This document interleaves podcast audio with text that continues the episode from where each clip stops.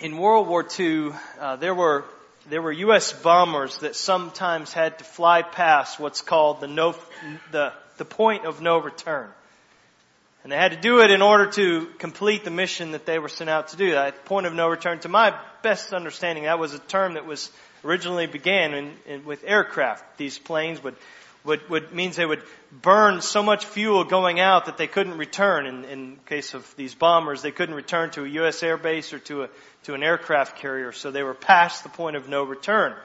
Maybe they had to fly around bad, bad weather. Maybe they took damage, fuel leak, or other mechanical issues, and they wouldn't be able to make it back. So they could still accomplish the mission in many cases, but it meant almost certain doom for them personally. They would either have to crash or they would be captured by the enemy. Well, God sent His Son into this world on a mission to seek and to save the lost by, by, by putting, t- taking the place of sinners, us, on the cross. He's the Lamb of God who takes away the sin of the world. That's what John said. He offered himself, he would offer himself as a perfect sacrifice for sin. Jesus was on mission from birth. Yet he lived for almost 30 years in relative anonymity. He first went public at his baptism, but that still was for the most part kind of out of the spotlight. John, the wilderness. It's really here. It's it. It's in this passage that we see this morning. It's at Cana that Jesus first crosses that point of no return. He knows what this means. He knows what this miracle means. That from now on, the, the clock is clearly going to be just counting down until his hour. The cross, his death. The accomplishment of the mission that the Father sent him to fulfill. There's no turning back after Cana, as we'll see. In fact, he's going to make a quick stop in Capernaum, and then he's going to head straight to Jerusalem this bustling center of activity during the Passover, and he's going to stand in the temple and say, destroy this temple and in three days I will raise it up. And so he's going to get right into the heart of it all. So he willingly, he willingly pushes past the point of no return, return here to finish his mission. He went on to certain death so that we could know life. He went on to be rejected by men so that we could know acceptance from God. He went on to be, to be beaten and afflicted so that we could be healed. He went on to pay the penalty of sin so that we could, could be freed from the very presence of sin for all eternity. And so that's what, that's what's at stake here in this passage that we're going to look at this morning. John chapter 2 verse 1. Let's read it together. John 2, well, listen, follow along as I read. John 2 verse 1. On the third day there was a wedding at Cana in Galilee, and the mother of Jesus was there. Jesus also was invited to the wedding with his disciples. When the wine ran out, the mother of Jesus said to him, they have no wine. And Jesus said to her, woman, what does this have to do with me? My hour has not yet come. His mother said to the servants, do whatever he tells you. Now there were six stone jars there for the Jewish rites of purification, each holding 20 to 30 gallons. Jesus said to the servants, fill the jars with water. And they filled them up to the brim. And he said to them, now draw some out and take it to the master of the feast. So they took it. When the master of the feast tasted the water now become wine and did not know where it came from, though the servants who had drawn the water knew, the master of the feast called the bridegroom and said to him, Everyone serves the good wine first, and when the people have drunk freely, then the poor wine. But you have kept the good wine until now. This, the first of his signs, Jesus did at Cana in Galilee and manifested his glory, and his disciples believed in him. So this passage, as we're going to see, it's not, it's not just a miracle. It's a miracle, but it's not just that. It's not, and it's not here to just kind of tickle our imaginations. It's not for entertainment value. Jesus isn't a wedding performer. This, this is not just a miracle, it's a sign, the text says. It's very explicit. It's a, it's a sign is different. It's a, it's a miracle that teaches, a teaching miracle, a miracle with meaning. It's a miracle that points to something as a sign does to something beyond itself, namely Jesus and what he came to do.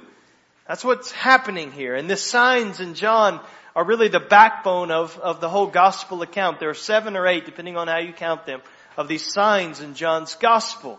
And this is the first one. This verse 11. This the first of his signs Jesus did at Cana in Galilee, at Cana in Galilee and manifested his glory. Now, now as some of the miracles that are signs in John's gospel account, the meaning will be very obvious because it's going to be tied to an exhortation that Jesus gives. So you have in chapter 6 the feeding of the 5,000 plus people. What does he say? I am the bread of life. In John chapter 8 verse 12, Jesus says, I'm the light of the world, and then he's going to follow that by healing a man that was blind from birth. In John chapter 11 verse 25, Jesus will say, I am the resurrection and the life. And then what does Jesus do? He raises Lazarus from the dead. And so he, the sign is, is obvious. Its meaning is obvious in, in these contexts. Here though, there's no specific word about what the spiritual truth is that is behind this miracle that it's pointing to. And so we're going to ask a few questions this morning of the text to help us see the meaning of this miracle. And so the first question that I, I want to propose and ask this morning is this, is what in the world is Jesus doing in Cana?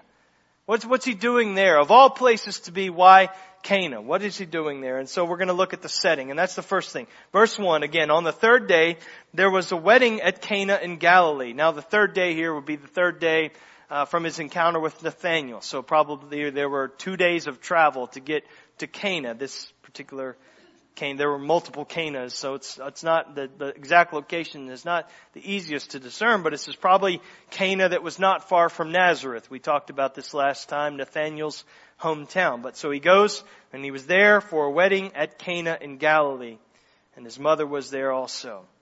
And so Cana was not a major city we would say it's just a town. It's just a town. Um, it, it was, it was, it was certainly more impressive than Nazareth. We talked about this last week, but it really wasn't much. It wasn't a seat of political power. It was not a tourist destination or anything like that. It was just a city. It was the kind of place that you're born, you're raised, you work, you just kind of live the best life you can, and, and then you die there. It was that kind of place. And I'll I'll withhold making comparisons in our own area or something like that. But it's, it's significantly insignificant. Just say that. So the question is asked, why, why Cana? Why kick things off here? Why start here? Why not Jerusalem? Why not Rome? Why, why this simple town Cana? I mean, if we have, we're, we're entering into this political season, there will be the Republican and Democratic national conventions next year, and, and, and I'm thinking they're probably not going to pick Fayetteville to host either of those conventions where they want to kick off their big campaign or Griffin or Forest Park or any of the other little towns around us here. We may be high on their list of possibilities. I don't know, but I'm thinking they've probably got a more uh, higher profile city in mind. Well, that's kind of what we're, we're seeing here. Is Cana? Why, why Cana? But I, I would just have to say about that is it fits. It fits. It's consistent with, with Jesus. He's, the inauguration of Jesus' ministry fits with the pattern that was set at his incarnation. Bethlehem, a manger. He came as a servant. He didn't come with robes and crowns. He came and, and, and, and made himself low, made himself nothing that we would be something. So it fits. And now the event that draws Jesus to Cana is this wedding. He and his disciples were invited guests to the wedding. Now whether they, they knew this way, that Jesus had been invited sometime before and that's why they made a trip to Cana or whether they'd gone back to his hometown Nazareth and they were in the area and someone said, hey, you come along. And so this was likely a friend of the family because again, Mary is there as well. Um, but you just think of uh, this wedding scene, and it's hard for us because we have our ideas of these Western American weddings and what that looks like, and it's a little different in this day. And one of the things that makes it different is because life in the first century AD in Palestine was hard. I mean, really, really hard. I mean, I'm not saying that some of you, we don't have, you don't have a tough life today. You really do. But this was really, really a hard life. They worked hard. There were long days before the sun came up, long after the sun went down. It was just work.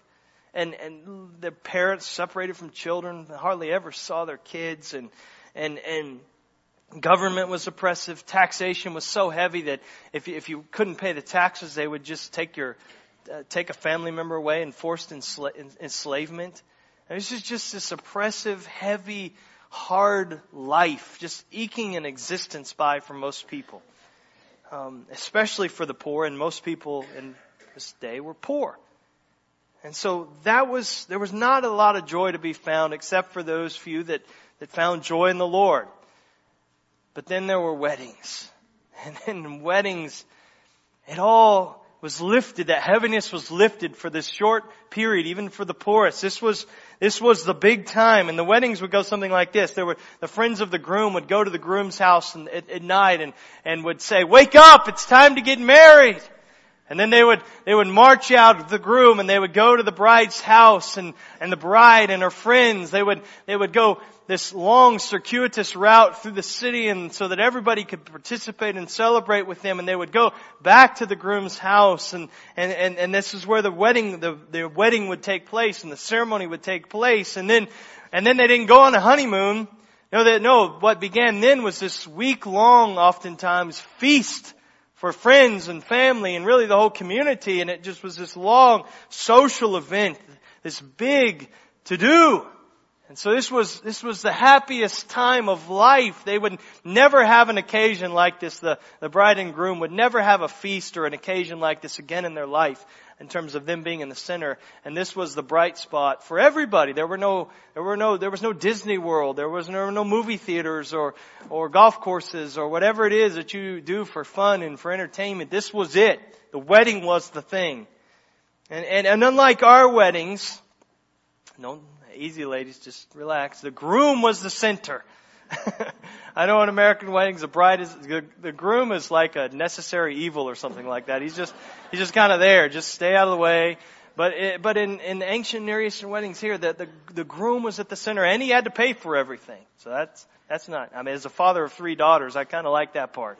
Uh, but, but he's at the middle and he's the featured person. And, and, and, and again, this is a big thing. It could last up to a week and all the friends and family. And so, and, and, and with that, the, the, the thing about these weddings is different from ours is the guests were the number one priority. This is just true of this ancient Near Eastern hospitality. You had to make sure everything was in place for your guests, that everything was provided. In fact, if, if, if something wasn't made available to one guest that was made available to other guests, that guest could sue the host. Um, and, and you could even be jailed for something like that, for an offense like that. So, I mean, if you come to my house, this is what I'll say. I say, there's a fridge in the garage, you help yourself to whatever is in there. And I'm sorry if you, there's nothing you don't like. Usually there's Dr. Pepper and expired Diet Coke and some weird co-op drinks that, uh, so many of us get. And, and I may not have what you want. I may not have any sweet tea left, Cecil, but I hope you don't sue me. Um, um, but, but this was a big deal in Jesus' day to provide for their guests. And so keep that in mind now and read with me verse 3. When the grape juice, I mean wine, when the wine ran out, the mother of Jesus said to them, to him, we have, they have no wine. So that brings us to the second question here. What, why does why is this such a big deal? What is, we see what, why this is a big deal, but why is, does Jesus care so much about wine at a wedding? What's the big deal? What's the problem here? Now some have called this miracle a luxury miracle.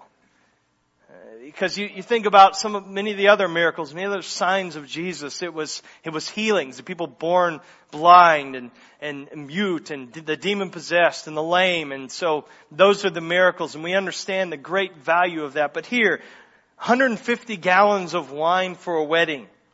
Is this really necessary? Um, well, in a Jewish feast, yes, it was necessary. I mean, we, we've see, seen this already, and it's not so guests could get drunk, but this is a symbol of celebration. And, and in that day, you basically had two drink options. You had water or you had wine. And weddings were for wine. This was, a, this was to be a feast. It was to be celebratory. And the wedding is here is about to dissolve into this nightmare. And I'm not trying to hype up the drama. I don't think that is. This was very serious in that day and culture. Again, there could be a lawsuit, and certainly there was just utter humiliation for the host, for the groom, this bride and groom. There would be shame that would follow them for, for years to come. I mean, you know how important your wedding day is, and brides here. I mean, the, you want everything to be just right. You we all just cringe. We see those videos on YouTube or America's Funniest videos of the wedding, you know, the cake collapsing or the groom passing out and, and, uh, you know, those wedding disasters. And, but here, you multiply that feeling that we have about wanting things to be right times a hundred. You're just beginning to get what's involved here. That's the importance of this, what's going on and the significance of this problem. So Mary becomes very concerned. This may be a, a a family member or a close friend of, of Jesus' family. Mary may have been involved kind of in the planning of the wedding, so she knows what's going on behind the scenes. But she sees this crisis brewing, and what does she do? She goes straight to the person she always goes to when there's a problem. She goes to Jesus. Now, at this point, Jesus' earthly father, Joseph, has probably been dead for, for many years now. Uh, the last time we saw Joseph was when Jesus was 12 years old in the temple. There's nothing recorded after that about Joseph. He probably died sometime shortly after that, leaving Jesus as the one responsible for the household. So Jesus is the one working late into the night in the carpenter shop. Jesus is the one paying for food and paying taxes. Jesus is the one that Mary goes to when she has needs. He's, he's the leader. And so when the problem arises, hey, our friend ran out of wine. This is not good. We need to do something. He could go to jail. This is going to bring all kinds of shame on this young couple. What does she do? She goes to Jesus. Now, I, I think this is more than, and, and evidenced by Jesus' response to her. I think this is more than just, can you help us, Jesus, by some ordinary natural means? Can you run to the store real quick and get some wine? That's not, that's not what she's saying to him, which wasn't even an option, but but Mary, Mary is not oblivious to what's been going on with Jesus. She's, she's perceptive. Mary knew what the angel told, told her about Jesus' birth, that Jesus would be the Son of the Most High, that He would reign on David's throne forever. She knew that. She, she remembered and she knew that she conceived, uh, that Jesus was conceived while she was still a virgin. She, she remembered the prophecies of Simeon and Anna over the baby Jesus in the temple. She treasured in her heart and pondered those things in her heart after the incident with Jesus in the temple when he was 12 years old. So she's, she's no dummy. She, and she knows about John's ministry. She knows that he's, what, what he said is about preparing the way for the Lord. She knows that John has baptized Jesus. She knows that the Holy Spirit has descended upon Jesus. She knows now Jesus has these disciples that have left John and are following Jesus. So she sees these things brewing. She knows that he's going public now. He's about to, and she knows why he's come. And so that brings us to the third question as we're just trying to see what the meaning of this miracle is, is, is why, what does Jesus do then about this crisis? About the wine crisis? What do we, what's his response? Verse 4. And Jesus said to her, Woman, what does this have to do with me? My hour has not yet come. Seems a little rude, perhaps, to us. If later today, Carson, I'm going to pick on you.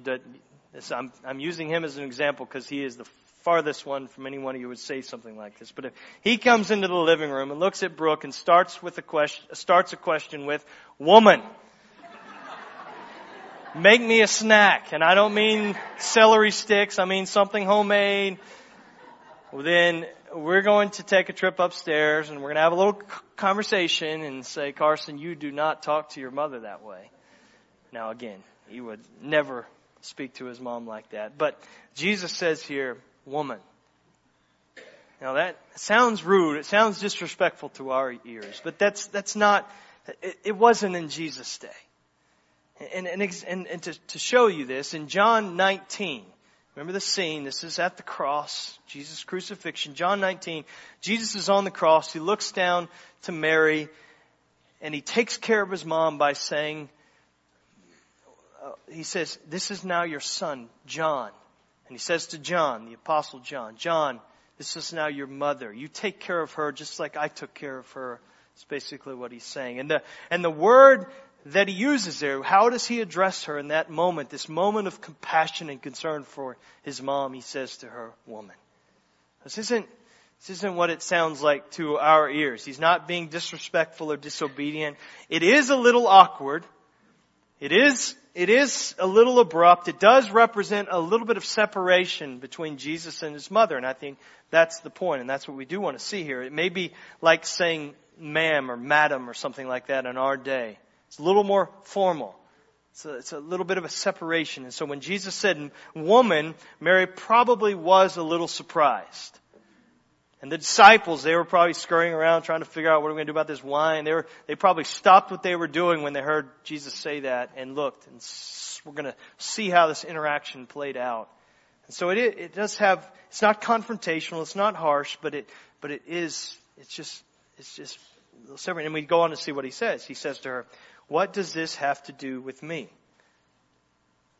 And then he looked at his disciples and said, let's get out of here. Let's go back to Nazareth. There's no wine left. Let's go on. No, he doesn't say that. He says, what does that have to do with me? He says, and then, and then what do we see? Two verses later, this is what's crazy. Two verses later, what does he do? He fixes the problem that Mary, just as Mary was hoping he would. So, so what this is, this little expression, it's a Hebrew way of saying, you don't, you don't understand. You don't understand. Jesus isn't saying, I don't want to deal with that. I've got bigger issues than this. Leave me alone. I've got better things to do. He's saying, you don't, you don't understand. Something new is happening. I'm, I'm crossing a line here. I'm, this is bigger than you're thinking. This is a change you've been waiting for since you've been, been thinking and pondering all of these things in your hearts over these years. This is, this is new. A line is about to be crossed and there's going to be no going back. And then he says, My hour is not yet come. What is the hour?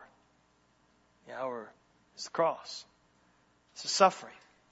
It's crucifixion. It's the climax of the work that the Father sent him to accomplish. That, that's the hour. Several times throughout the Gospel of John, he says this very thing, my hour is not yet come, my hour is not yet come. And then he's going to say, my hour has come. And then he's going to Calvary.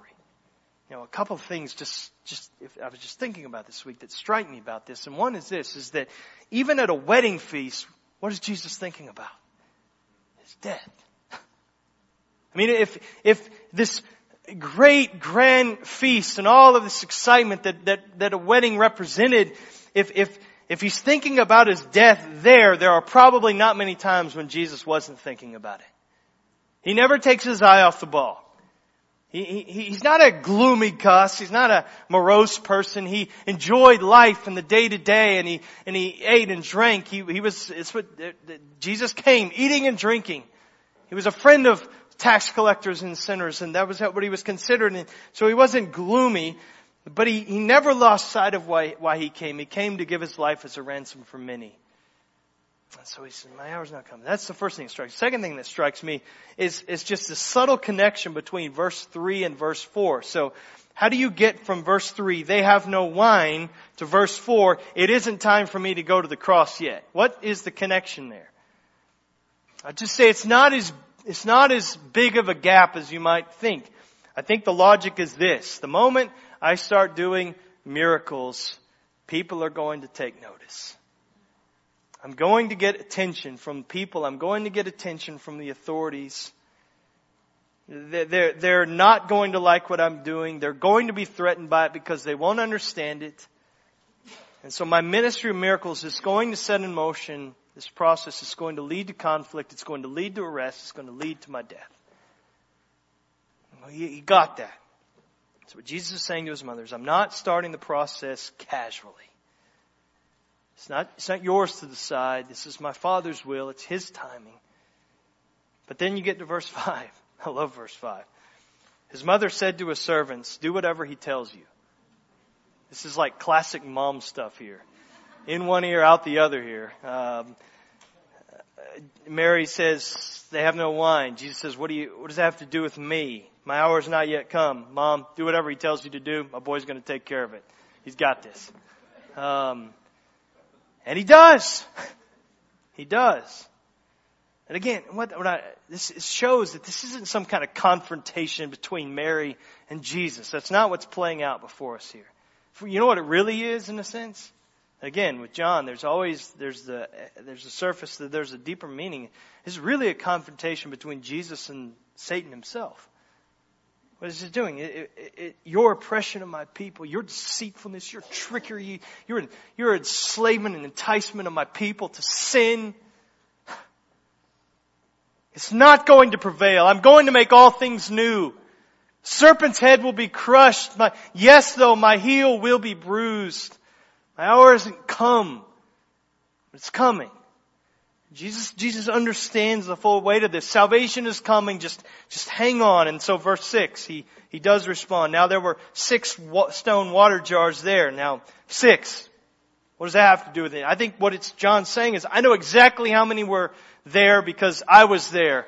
This is an eyewitness testimony here. He says six water jars. Now there were six stone water jars there for the Jewish rites of purification, each holding 20 to 30 gallons.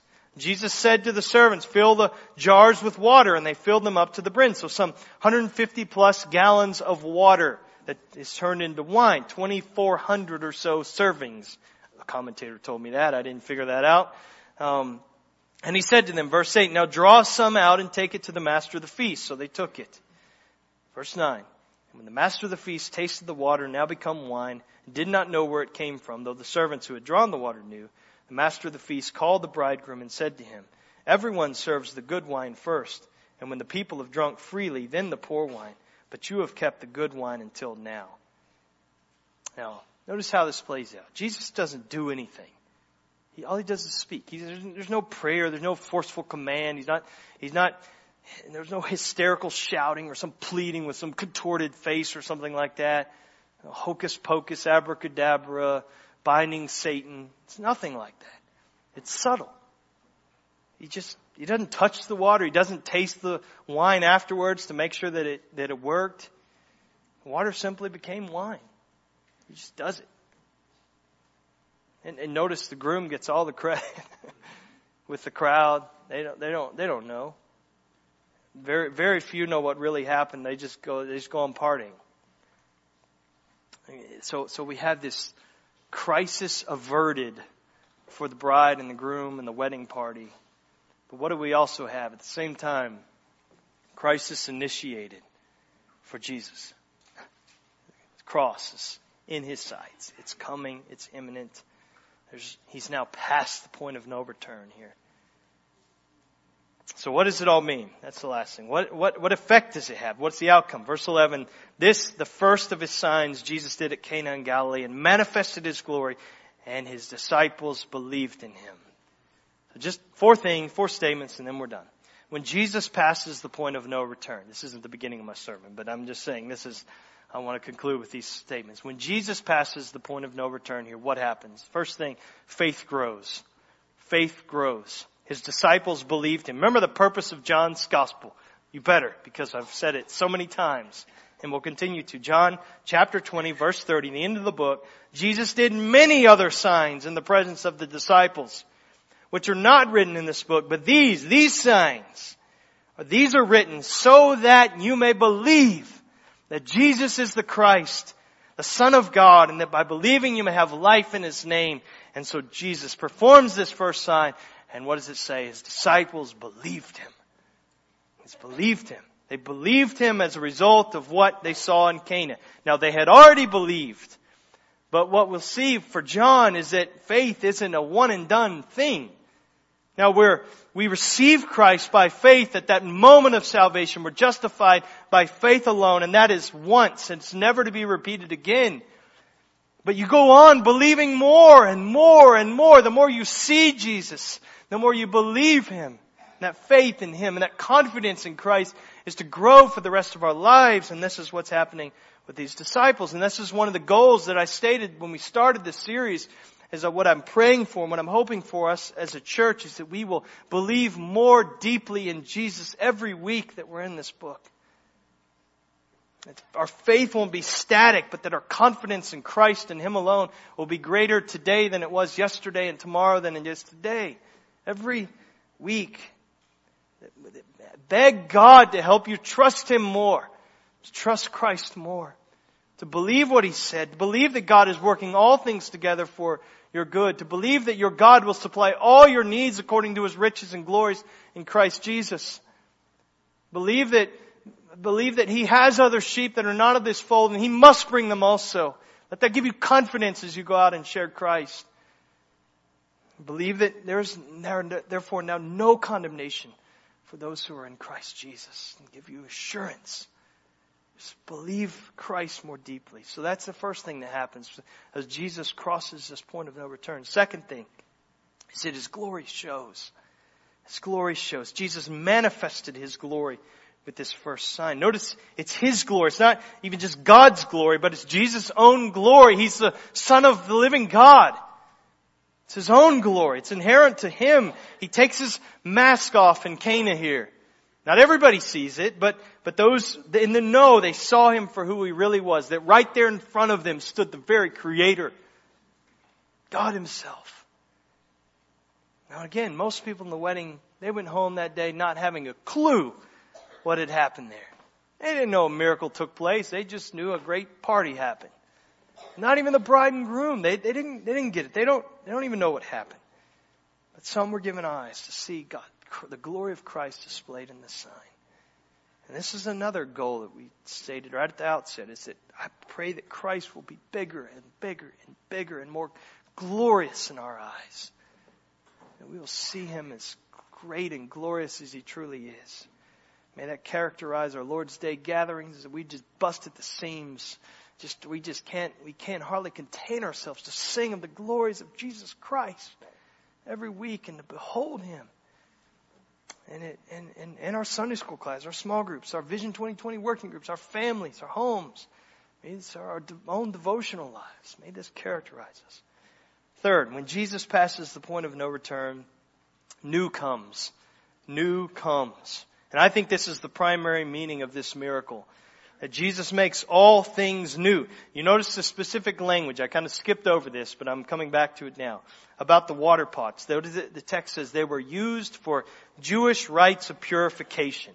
Now that's a specific comment that John makes there. That's a little indicator. That's telling. The Jewish purification rituals were very involved. I mean, the last books of the Mishnah, which is like kind of the oral Jewish traditions that were recorded in these books, it contained 126 chapters on purification.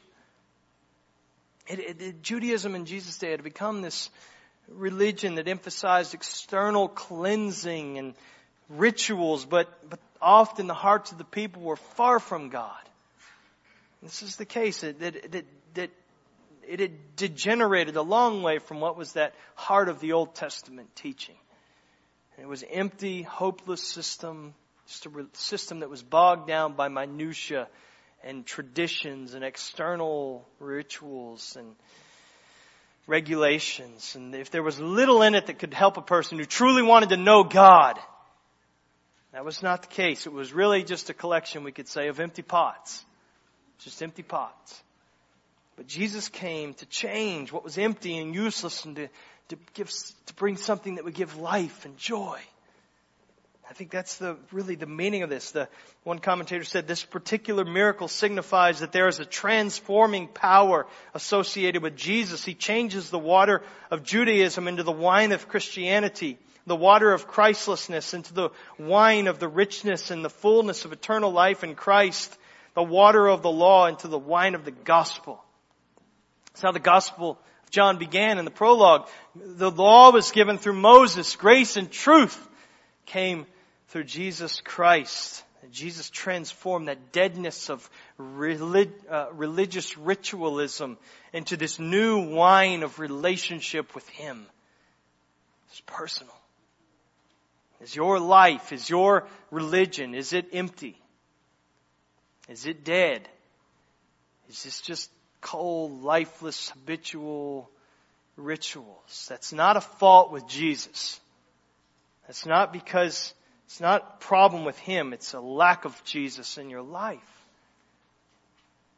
And this is the last thing. When Jesus crosses that point of no return, joy is extended. Joy goes. Jesus is the joy giver. And, and again, I don't mean this in just some superficial, trite put on a happy face kind of way because Jesus was not that way. Again, he knew the cross was in his purview all the time. Yet there was a, a deep, abiding joy in him. Jesus isn't a wet blanket on this marriage feast. I mean, think, man, I mean, I know how it is as a pastor. If I show up to a party, everybody's like, oh man, shoot. this is just going to get boring. And, uh, Jesus is not like that, and I hope I'm not either, but, um, he, he, he keeps, he keeps the party going here. He, he, when visit, when he visits a place, he makes it better by his presence. When he visits a church, it's better by his presence. When he visits your home, it's better by his presence.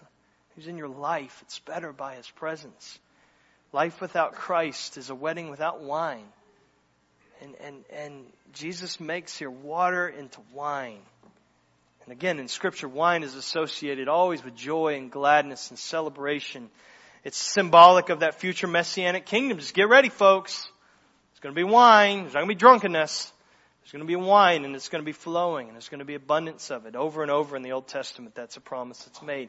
But what Jesus does is he extends joy. Extends joy. That is not stopped. It will not stop. Now, if you're empty today, Christ can fill you up. And, and that awareness of that emptiness, that awareness of lack of joy is, is God's grace to you. That You're better than most, you're better off than most people. Most people won't admit that, won't see that. But, but in that, in that sense of lack, in that sense of neediness and emptiness, from that place, Jesus is able to fill you and satisfy you. And He can. He can because He pushed past this point of no return and He went all the way to the cross and He went, he didn't just stay dead. He rose from the dead and he gives life, life, abundant life to all who believe. Let's pray. Lord Jesus, I pray that we would come to know, to really know that life that you give us. We would have life in your name. That we would see your son Jesus as he truly is, as glorious as he is, full of grace and truth, and that we believe more deeply in him so that we could have life in his name abundant life, eternal life. May you, may that grow in us today, we ask in Jesus' name. Amen.